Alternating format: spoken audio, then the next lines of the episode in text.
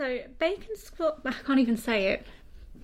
Do you know what? Someone commented. It's because we're vegetarian. Yeah, bacon. Somebody actually made a comment on the story, like going, "Yeah, but it's got bacon in its name. It's brilliant." I like to describe Weird Norfolk as a cabinet of curiosities containing forgotten folklore, paranormal experiences, odd places to visit, and just a, a real collection of interesting local history. I'm Siofra Connor, and I'm the curator and researcher for Weird Norfolk. Fact, folklore, legend that relate to a whole manner of different things in the county, whether that be an artefact at Norwich Castle, whether that be an erratic stone left by a glacier. So I'm Stacia Briggs and I'm the writer for Weird Norfolk.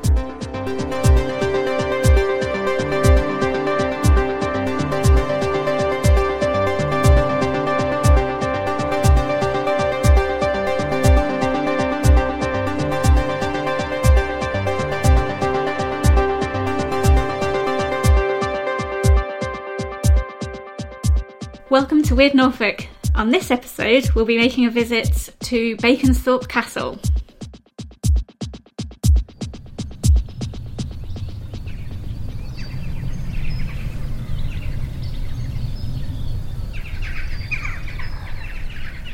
So at Baconsthorpe Castle, it's said that the ruins are haunted by a sentry ghost who stands guard high on the walls people who have visited the ruins have said they've seen a shadowy apparition as they've been exploring the ruins, and that they sometimes hear whispering voices when they're the only people on site.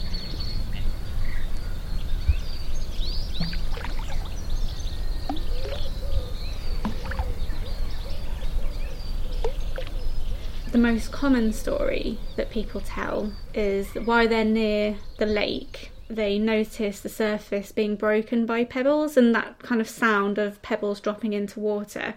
So they turn round to try and figure out who's throwing the stones. And as they look up towards um, the top of the wall, they see um, a sentry standing there throwing in the pebbles. Um, apparently, it was plum stones that he's throwing into the lake from eating plums. One would oh, imagine. There I you thought go. You meant that that was like a type of stone. No, no, it's a stone from a plum. Okay. He would eat the plums, which he presumably shouldn't have been doing on duty, and would shuck them into the moat, which part of which is still there and full of really rapacious ducks.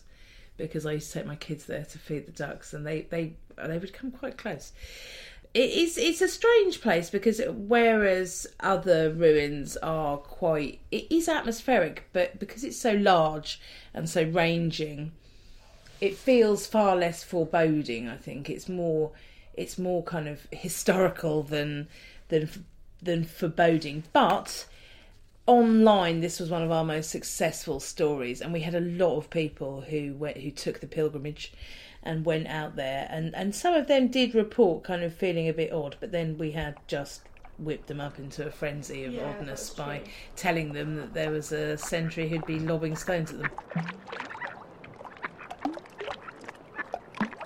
it's called Baconsthorpe Castle but actually the technical term for it is a fortified manor house um, there's no record of it being used in a kind of defensive way. There was no sieges or anything like that. Um, it was built by the Heydon family, um, and the guy who built it, I get the impression he was not well liked by his peers. Um, during the War of the Roses, he kept kind of switching sides depending on what he wanted. So it was all for him himself. And I actually found out this is really awful. Actually, he um, was unsure of the paternity of his second child, so he threatened to cut off his wife's nose and kill the child, which really Reasonable. gives you, yeah, which she wrote this in a letter um, to a member of her family, and it really kind of gives the impression of the sort of guy that he was. Like he just sounded really awful. He was he was really really rich. Um, people didn't like him, so he built this kind of really fortified house to to keep, stay safe in. He was just awful. Um, but over time, the kind of the Heydon's fortunes kind of were lost. I think because they a lot of them were born into like a rich family. They, I guess, they were just used to having money, so maybe didn't spend it as wisely as they should. Um, and Uh, eventually, it was wool money, wasn't Was it? Okay. Yeah, it was the wool trade that they built on. It's a really unusual property because it was only one family linked to it, which in in, in terms of, of these huge houses is really unusual. But they, yeah, it fell into disrepair. It's owned by English Heritage now, Yes, isn't it? it So you can yeah. easily go. yeah, Again, it's one of those places that you'd have to note. I was about to say that you'd have to know, but there are huge brown heritage signs that link you to it. So not particularly secret, but it is the kind of place that you pass by if you live in Norfolk and never bother to go to. It is an incredible ruin with a moat and well, part of a moat still there, um, and it's kind of this skeletal remain in the middle of meadows, isn't it? It's a Mm, really, it's beautiful lovely, place. actually, yeah.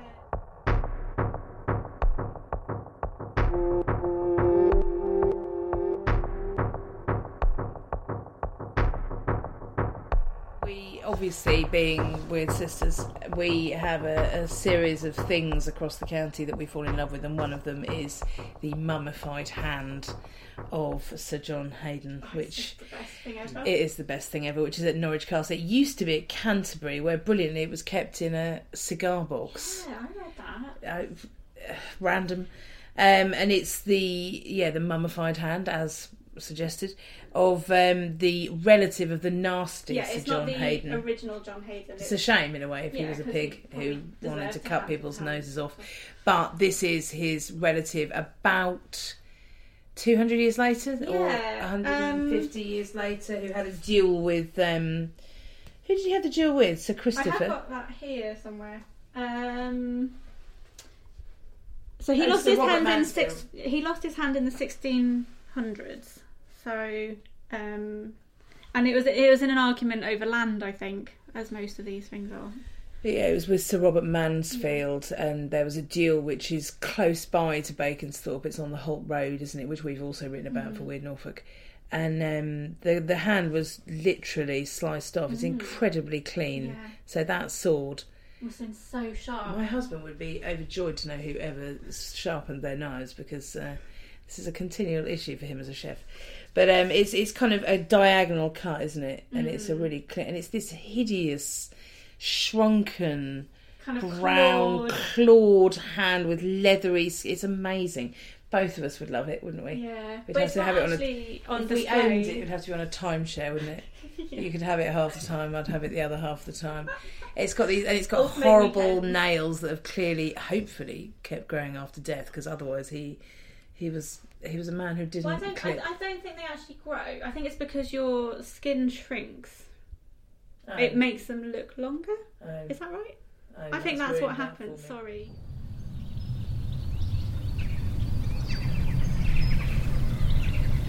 It is. It's a beautiful place. It's uh, it's quite nice to have a non-malevolent ghost, to be honest, who doesn't appear to have a story to impart to us Yeah. all.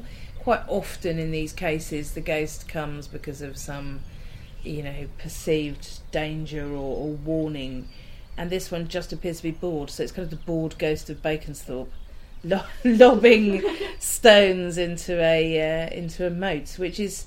It's nice that he hasn't got a message to give, isn't it, from beyond the grave? and um, and he's not worrying anybody particularly, is he? No, I did actually. I actually came across this story while I was searching for something else relating to Baconsthorpe, which I didn't end up following up on because I couldn't find anything else about it. But I have this really good book which I've actually got with me because I love it so much. It's called Gothic Norfolk um, by Jennifer Westwood. It was published in 1989, and it's basically just like little tiny snippets of of stories and you know about different places and Baconsthorpe, she doesn't mention the ghosts at all. She mentions a tunnel that goes from a turret and under the moat. I was like, oh, that sounds really interesting. I'll have a look. There's like nothing. Absolutely no other record that I can find. Obviously, someone will now prove me wrong and go, well, actually, I think you're fine. Yeah, But- that would be great. Um, and, and I mean, with these stories, often I'll just have a tiny snippet of something and then I try and find more about it. So when looking for the tunnel, I actually found a ghost, which worked quite well.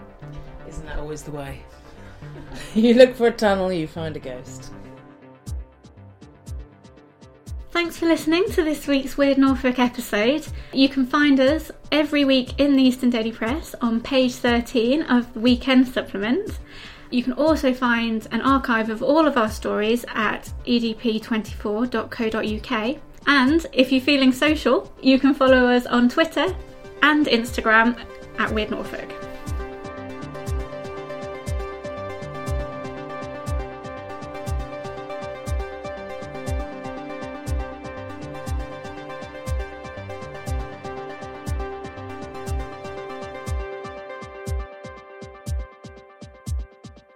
The Weird Norfolk podcast is a Richard Fair production for the Eastern Daily Press.